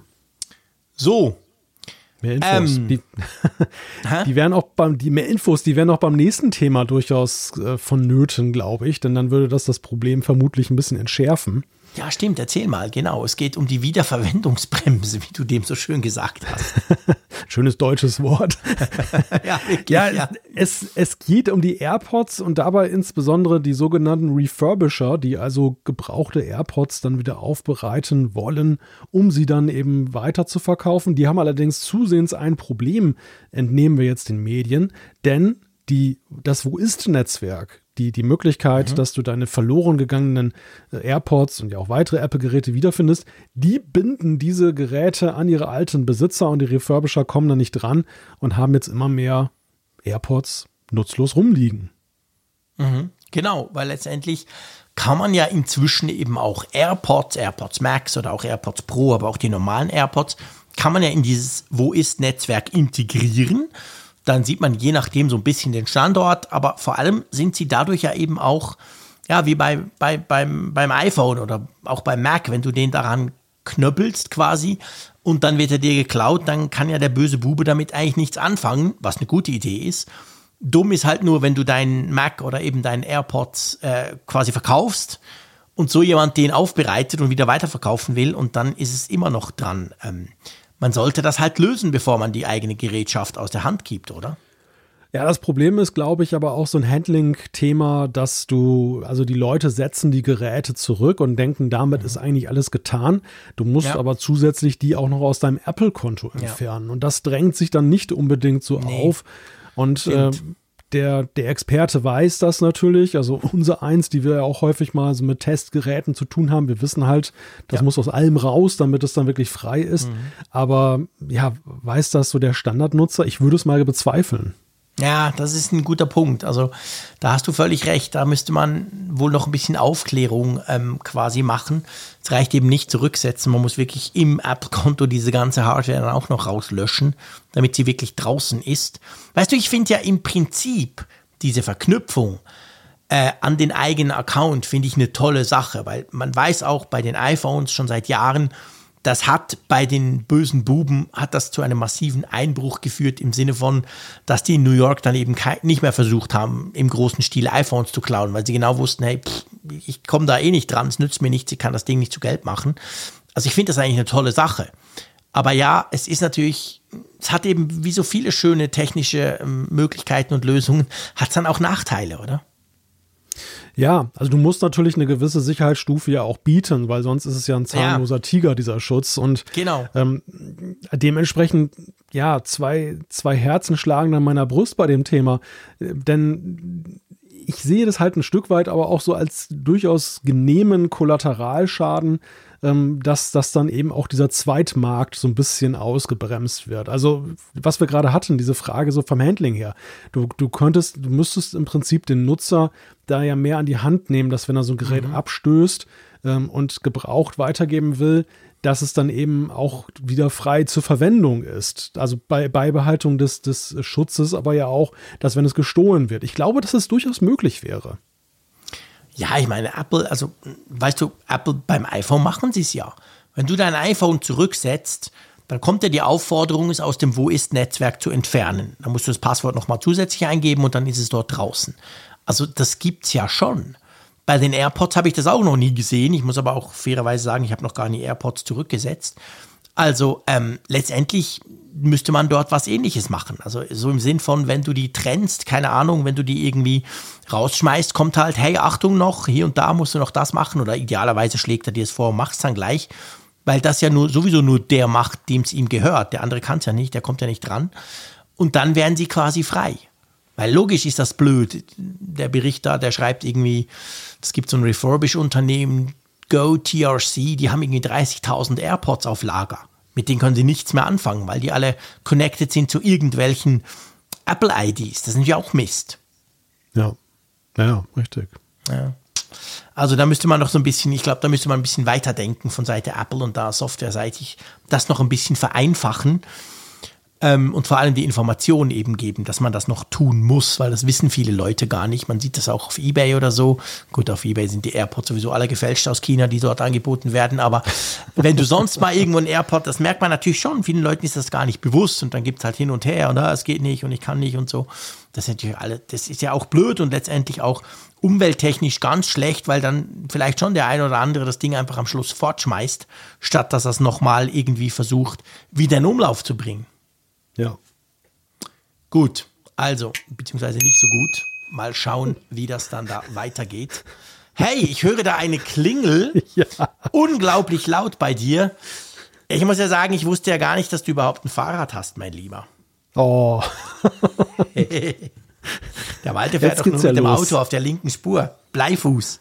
Was willst denn du mit dem Fahrrad? Ach, viel zu langsam, oder? Ja, ja, ja. Aber selbst damit kann man ja auch schnell unterwegs sein. Ja, okay, ja, gut, das kann man. Fair enough, da hast du recht.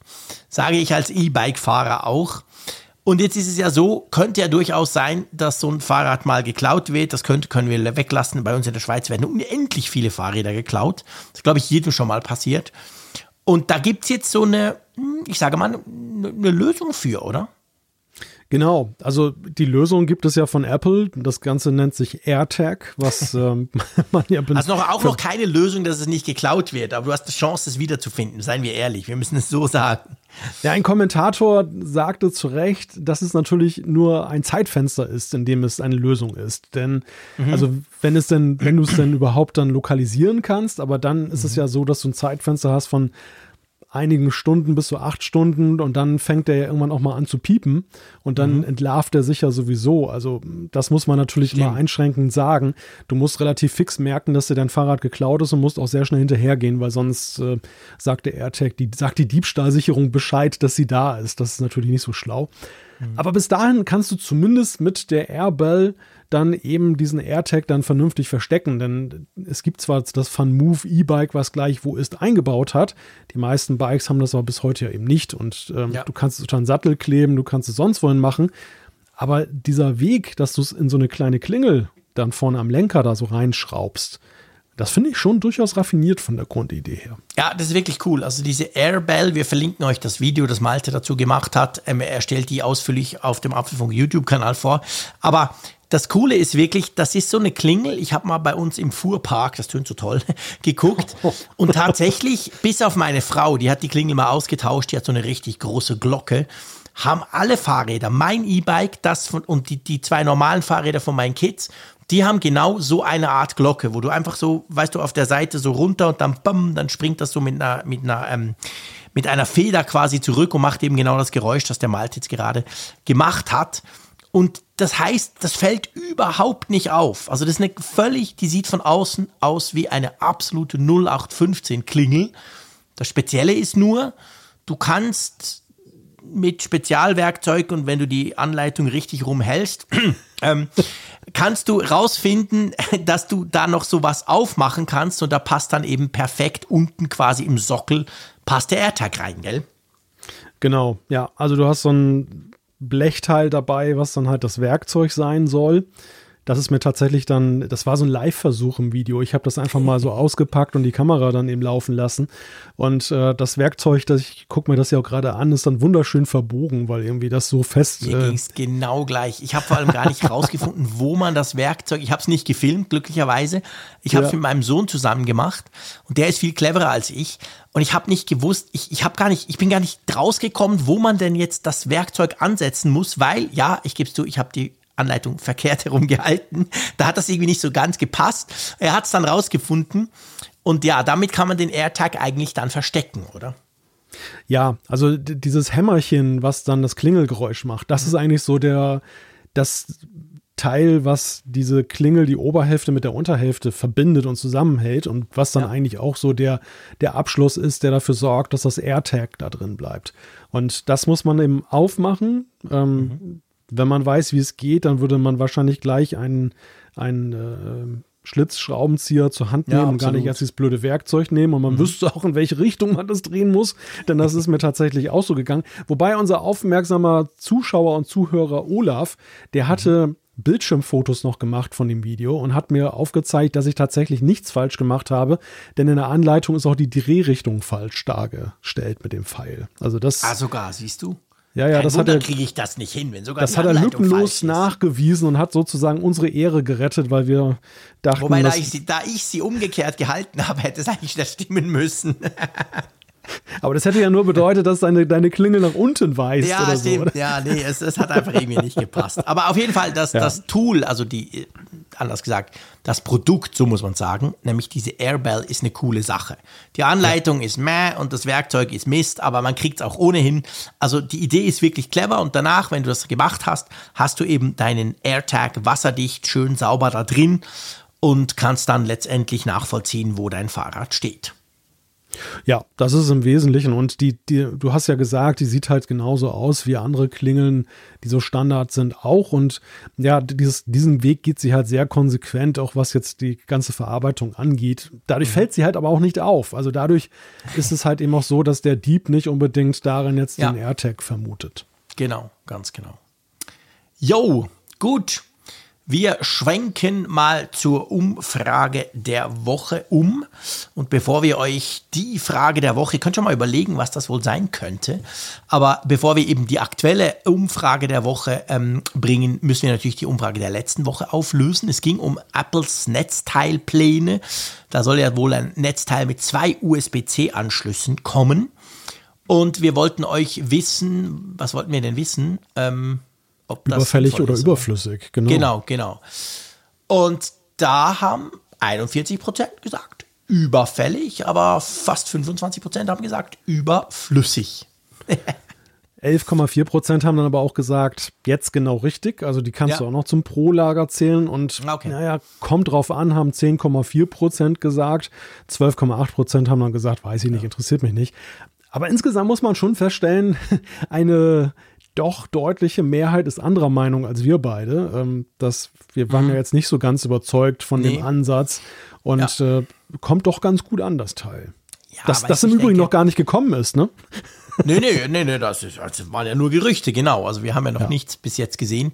Aber ich glaube schon, also was man nicht vergessen darf, wir sind natürlich, wir sind Geeks, wir sind Freaks und wir haben behaupte ich einfach mal, fast, fast unendlich viele Netzteile rumfliegen mit USB-C ja. dran und hin und her. Und ich habe mehrere, eben, ich habe so, so ein Vierer, Mega 100 Watt schieß mich tot. Ich habe so viele Netzteile.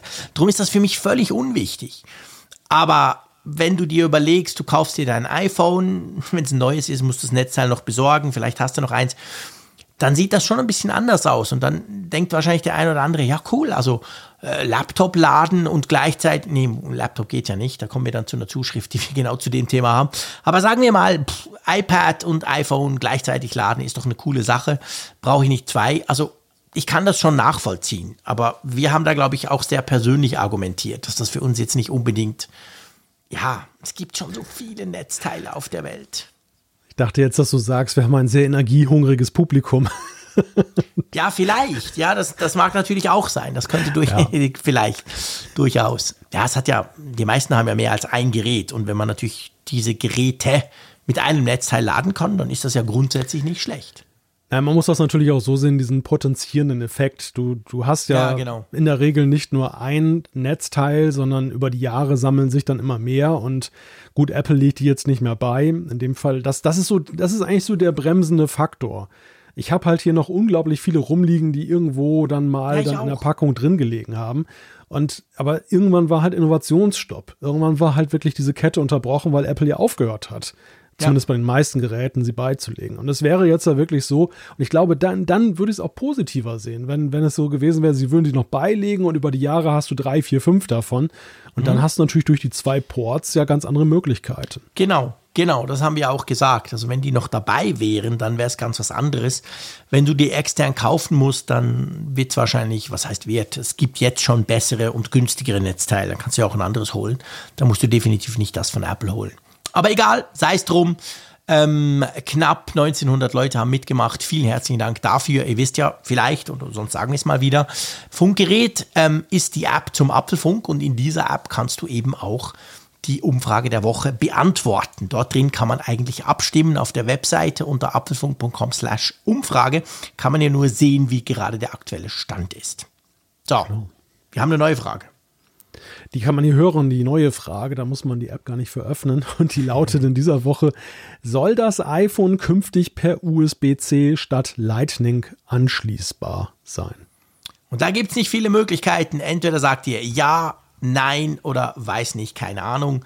Das sind die drei Möglichkeiten. Bin ich sehr, sehr gespannt. Ähm, gerade auch in Bezug auf was wir jetzt vorhin besprochen haben mit den Netzteilen. Also für mich ist die Antwort logischerweise klar, aber ich bin gespannt, ob dann auch das Resultat so klar ist, wie es mir vorkommt. Vielleicht ja nicht. Du als alter Lightning-Jünger. Ja, genau, ja, genau. Ich als alter Lightning-Fan. Stimmt, genau. Ja, genau, das äh, muss natürlich bleiben. Nein, also jetzt geht's mal weiter. Komm, wir kommen, wir biegen zu den Zuschriften. Wir haben ja noch schön Zeit dafür. Ich freue mich. Genau, ich fange mal an mit Tobias. Ähm, der hat eine Frage, die er gerne uns und unserer Community stellen möchte. Und zwar schreibt er, ich nutze sowohl die AirPods Max als auch die Pro mit zwei iPhones und zwei MacBooks, jeweils einmal privat und einmal beruflich. Was nicht gut funktioniert, ist der Wechsel zwischen den Geräten. Zu den iPhones hin ist es noch okay, der Wechsel zu den Macs ist aber grausam. Die AirPods sind zwar connected, die Audioausgabe wechselt aber nicht automatisch. Ich habe Tooth Fairy als Tool ausprobiert. Hier wird aber nur der Connect ausgeführt, nicht der Wechsel der Audioausgabe. Hm. Ich suche eine Möglichkeit, die Audioausgabe per Shortcut auf die AirPods zu leiten, gerade wenn ich per MS Teams einen Anruf erhalte. Und darüber würde er sich freuen, wenn er da, wenn ihm da geholfen werden kann. Hm. Spannender Punkt. Also ich muss sagen, dass ich das Problem bei mir so eigentlich nicht habe. Ich bin ja auch immer im Homeoffice. Ich habe einen Mac und ich habe das iPhone daneben und wechsle da durchaus ab und zu hin und her. Bei mir ist es aber so, ich sage einfach mal, wie es bei mir ist. Und dann können wir uns überlegen, warum es vielleicht bei ihm nicht so ist. Wenn ich dann zum Beispiel eben sage, okay, jetzt will ich es aber wieder am Mac haben, dann gehe ich einfach auf Bluetooth, wähle die aus und nehme sie. Weil, Klammer auf, ich habe diese automatische Hin- und Herspringfunktion habe ich deaktiviert. Die nervt mich nämlich. Da habe ich immer Angst, dass es am falschen Ort landet. Ich will das selber machen. Dann gebe ich das ein und in dem Moment, dann connectet er eigentlich unmittelbar und zwar sowohl mein neues MacBook Pro hier, wie aber auch mein iMac Pro vorher schon. Und wenn er das macht, also wenn er dann umschaltet, der Mac, dann ist aber immer auch das Audio dort. Also der merkt dann, ah, die AirPods 3 vom Frick sind wieder da. Und dann switcht er aber auch die Audioausgabe und die Audioeingabe auf diese AirPods zurück. Also bei mir funktioniert der Punkt, weil wenn ich es richtig verstanden habe, bei Tobias ist ja das Problem, dass er zwar durchaus connected, aber er wechselt dann nicht zurück. Also er muss dann wahrscheinlich Lautsprechersymbol bei Mac auswählen und die Tonausgabe noch wechseln, oder? Ja, so klingt das. Aber es ist lustig. Ich glaube, wir haben sogar mal in irgendeiner Folge darüber hier gesprochen, dass wir das beide so handhaben. Denn das mhm. war so ein typisches Homeoffice-Problem ja auch. Ja, du genau. hast irgendwie eine, eine genau. Videokonferenz laufen und äh, hast dann die auf dem Mac beispielsweise mit dem Ton auf deinen Ohren.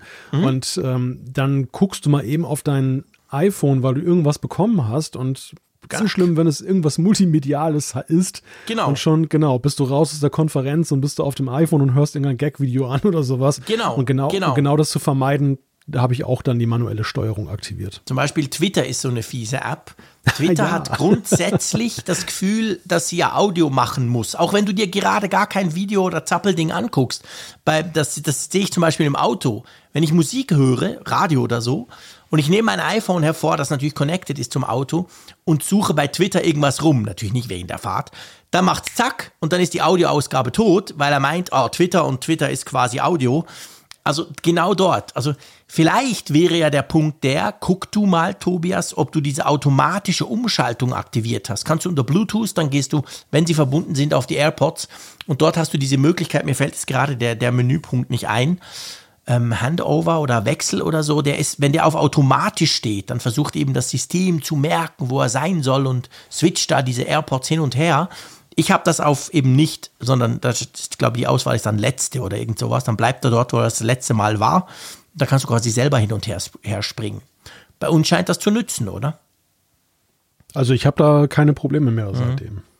Aber wir geben das natürlich an unsere Community weiter. Das hat Ja. ja Tobias auch schon vorgeschlagen. Dafür sind ja, ist ja das Feedback letztendlich auch da. Wir wissen ja relativ wenig, ihr wisst aber sehr viel. Und von dem her gesehen, ähm, wenn ihr da eine Info dazu habt, dürft ihr uns das natürlich gerne schreiben. So, soll ich mal den nächsten nehmen? Genau. Der ist nämlich ganz lustig, das ist der Jim. Und er schreibt, also er hat noch eine schnelle Frage. Das war der, den haben wir letzt, letztmalig kurz vorgelesen, der gesagt hat, ja, der Frick hat sich doch sicher ein MacBook Pro 16 Zoll mit M1 Max und Schieß mich tot gekauft. Da hat er ja recht gehabt. Und er schreibt dann aber, wo ich das denn gekauft habe, weil er hat mal geguckt und bei Apple dauert das, wenn du das bestellst, eigentlich genau gleich lang wie der Mac Studio. So irgendwo bis Mitte Juni oder so. Ich habe das tatsächlich hier bei einem lokalen Händler gekauft, bei einem Online-Händler. Der Vorteil ist halt, weil es das Ding schon so lange gibt, ich beantworte die Frage gerade, bevor noch was Lustiges kommt von ihm, ähm, weil es das schon fast ein halbes Jahr gibt, gibt es A eben auch schon Aktionen auf die MacBook Pros und B sind die zum Teil eben an Lager, je nach Konfiguration. Das war bei mir genau der Fall. Ich musste weder warten, das wäre nicht schlimm gewesen, ich habe ja den iMac Pro noch, der läuft ja noch, aber vor allem gab es halt genau eine coole Konfiguration, deutlich günstiger als sonst. Und darum habe ich eigentlich da zugeschlagen. Also das vielleicht noch als Zusatzinfo. Und dann schreibt er, das finde ich lustig, noch eine Info für euch.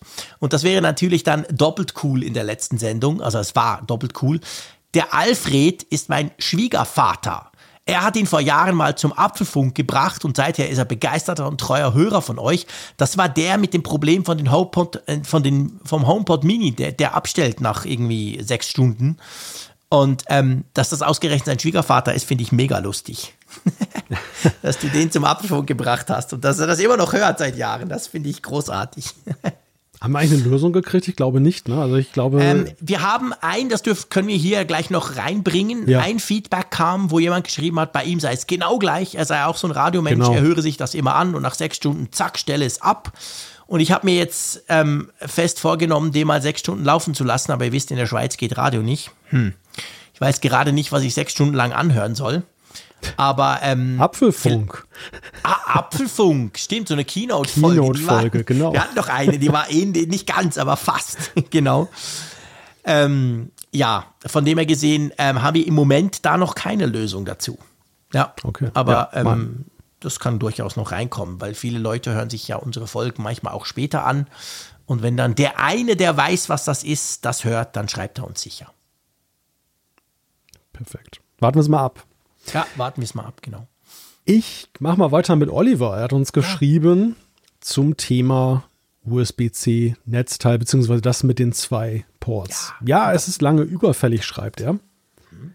Apple hat viel zu viele Geräte, die über USB-C geladen werden. Die pure Existenz des überbordenden Zubehörmarktes sagt letztlich schon überfällig, aber auch failed. Das Netzteil hat 35 Watt. Apple hat aber genügend Geräte, die 20 Watt benötigen, insbesondere HomePod Mini und MagSafe für das iPhone. Das heißt, ich kann mit einem Zwei-Port-Netzteil von Apple, kann mir ein Zwei-Port-Netzteil von Apple kaufen, aber keine zwei HomePod Mini anstecken. Wie viele Leute werden wohl genau in diese Falle reinrennen? Und dazu schreibt er auch, wer bitte weiß schon, dass der HomePod Mini 20 Watt benötigt oder 18 Watt, würde aber nichts ändern. Und er schreibt, ich denke gerade der Betrieb von zwei HomePod Mini ist ein nicht allzu üblicher Use Case. Daher fehlt die zusätzlichen 5 Watt, hätte man noch reinmachen können. Ja, sehr guter Punkt, Oliver. Da hast du absolut recht. Das ist ein sehr, sehr wichtiger Punkt. Ich meine, wir müssen natürlich wir müssen, bevor das hier überbordet, auch, wir müssen natürlich sagen, das sind ja Gerüchte. Wir wissen es ja letztendlich noch nicht. Dieses 35 Watt Netzteil, ob es dann wirklich kommt und vor allem, ob es dann 35 Watt hat, so ganz sicher sind wir nicht. Aber es ist ein guter Punkt. Also du hast gesagt, du, du sprichst von, von, ähm, von MagSafe, also wenn man das iPhone ein bisschen schneller laden will, auf diesem Puck drauf und dann dem HomePod Mini. Also es ist schon so, ich meine 35 Watt, du weißt, Malte, ich stehe immer unter Strom, je mehr, desto besser. Das ist natürlich sowieso ein schlechter Scherz eigentlich. Ich habe ein Netzteil mit 100 Watt. Das, das, das ist Power, weißt du?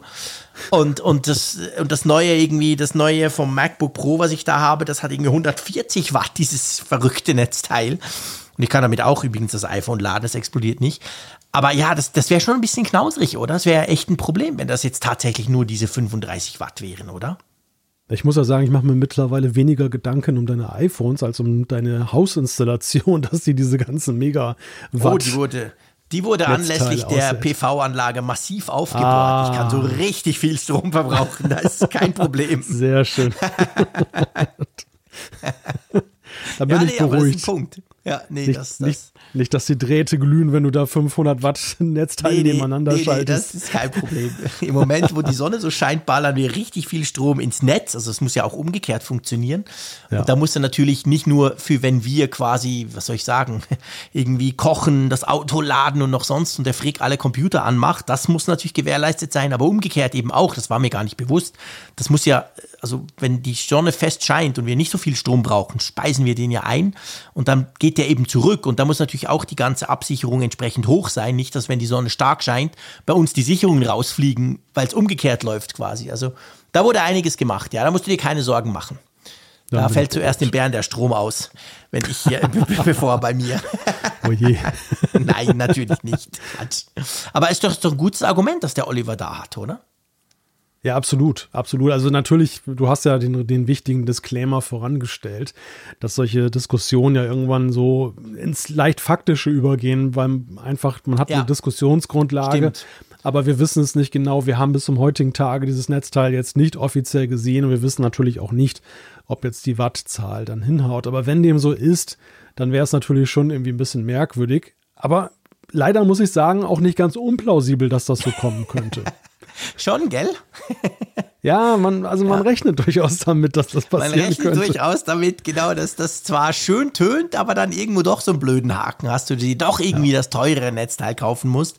Oder zwei davon. Ja, das wäre so typisch. Eigentlich, diese 35 Watt, sollten die so kommen, diese zwei Anschlüsse mit 35 Watt gesamt, das wäre so wieder, das wäre so wieder die Speichergröße beim iPhone, oder? Es das wäre wär zu, 64 ist zu klein. Ja. Ah, scheiße, 128 ja, ja. gibt's gar nicht. Okay, dann kaufe ich halt 256. Es wäre genau die gleiche Idee dahinter. Drum ist die Chance durchaus da, dass es genau so kommt. Also ich bin ja immer noch so ein wenig, stehe ich unter dem Eindruck dieser HomePod Mini-Geschichte. Ich glaube, es war das iPhone-Netzteil, was einige verwendet haben mhm. und ich glaube ich auch mal machen, äh, nutzen wollte, äh, was dann eben zwei Watt zu wenig hatte und dann blinkte er nur orange und, und war nicht einsetzbar. Und ja da, das war so für mich so echt ein klarer Verstoß gegen diese It Just Works Philosophie, ja. dass, ja, dass man, dass man als Nutzer mit solchen Netzteilspezifika so behelligt Punkt. wird und da ja. so wie der Ochs vom Berg steht und dann halt ein orangenes Licht sieht, wo man dann denkt, was heißt das jetzt? Äh, Vulkanismus mhm. in, im, im, Sicht oder was, was, was will mir der, der HomePod Mini da jetzt sagen? Ja, ne, stimmt. Du hast völlig recht. Also das ist wirklich einfach doof. Und das würde hier ganz gut passen. Aber hey, wir wollen jetzt nicht jetzt schon lästern, ich lästere dann drüber, wenn Nein, das Ding genauso genau. rauskommt. Wart, da werden wir auf Oliver verweisen, der uns das schon damals dann quasi gesagt hat oder uns darauf hingewiesen hat. und wir werden uns ein bisschen drüber ärgern. Ich freue mich schon drauf. Ähm, aber von dem her gesehen, ich würde sagen, zeitlich sind wir gut drin. Das nächste Feedback ist super spannend, aber ein bisschen komplexer. Das bringen wir nächste Woche. Und ähm, drum würde ich sagen, Folge 324, das schaut sich immer noch unwirklich an da oben im Skript. Ähm, Folge 324 würden wir hiermit, glaube ich, beenden. Bist du damit einverstanden? Du drückst also den Holzhammer-Button an dieser Stelle. Absolut, ganz genau. Ich drücke den Holzhammer-Button, ich, ich tue die Verbindung quasi unterbrechen, ich ziehe dir den Stecker, wie du es nennen willst. Nein, wir sind ja ganz freundlich. Ich bedanke mich bei dir das hat großen Spaß gemacht. Ich bedanke mich vor allem bei euch da draußen. Wir lernen immer viel über eure Feedbacks, letztendlich auch über eure Tweets oder ist ja egal, auf welchen Kanälen ihr uns erreicht. Das macht mega Spaß. Man spürt dann so richtig die Community. Vielen herzlichen Dank dafür. Ich freue mich schon jetzt auf nächste Woche und sage wie immer Tschüss aus Bern. Ja, danke noch unseren Sponsor in dieser Folge, iScanner. Den Link findet ihr auf apfelfunk.com. Und ja, lieber Jean-Claude, ich kann mich nur anschließen deinen Worten. Äh, herzlichen Dank an dich, herzlichen Dank an euch da draußen. Bis dann. Tschüss von der Nordsee.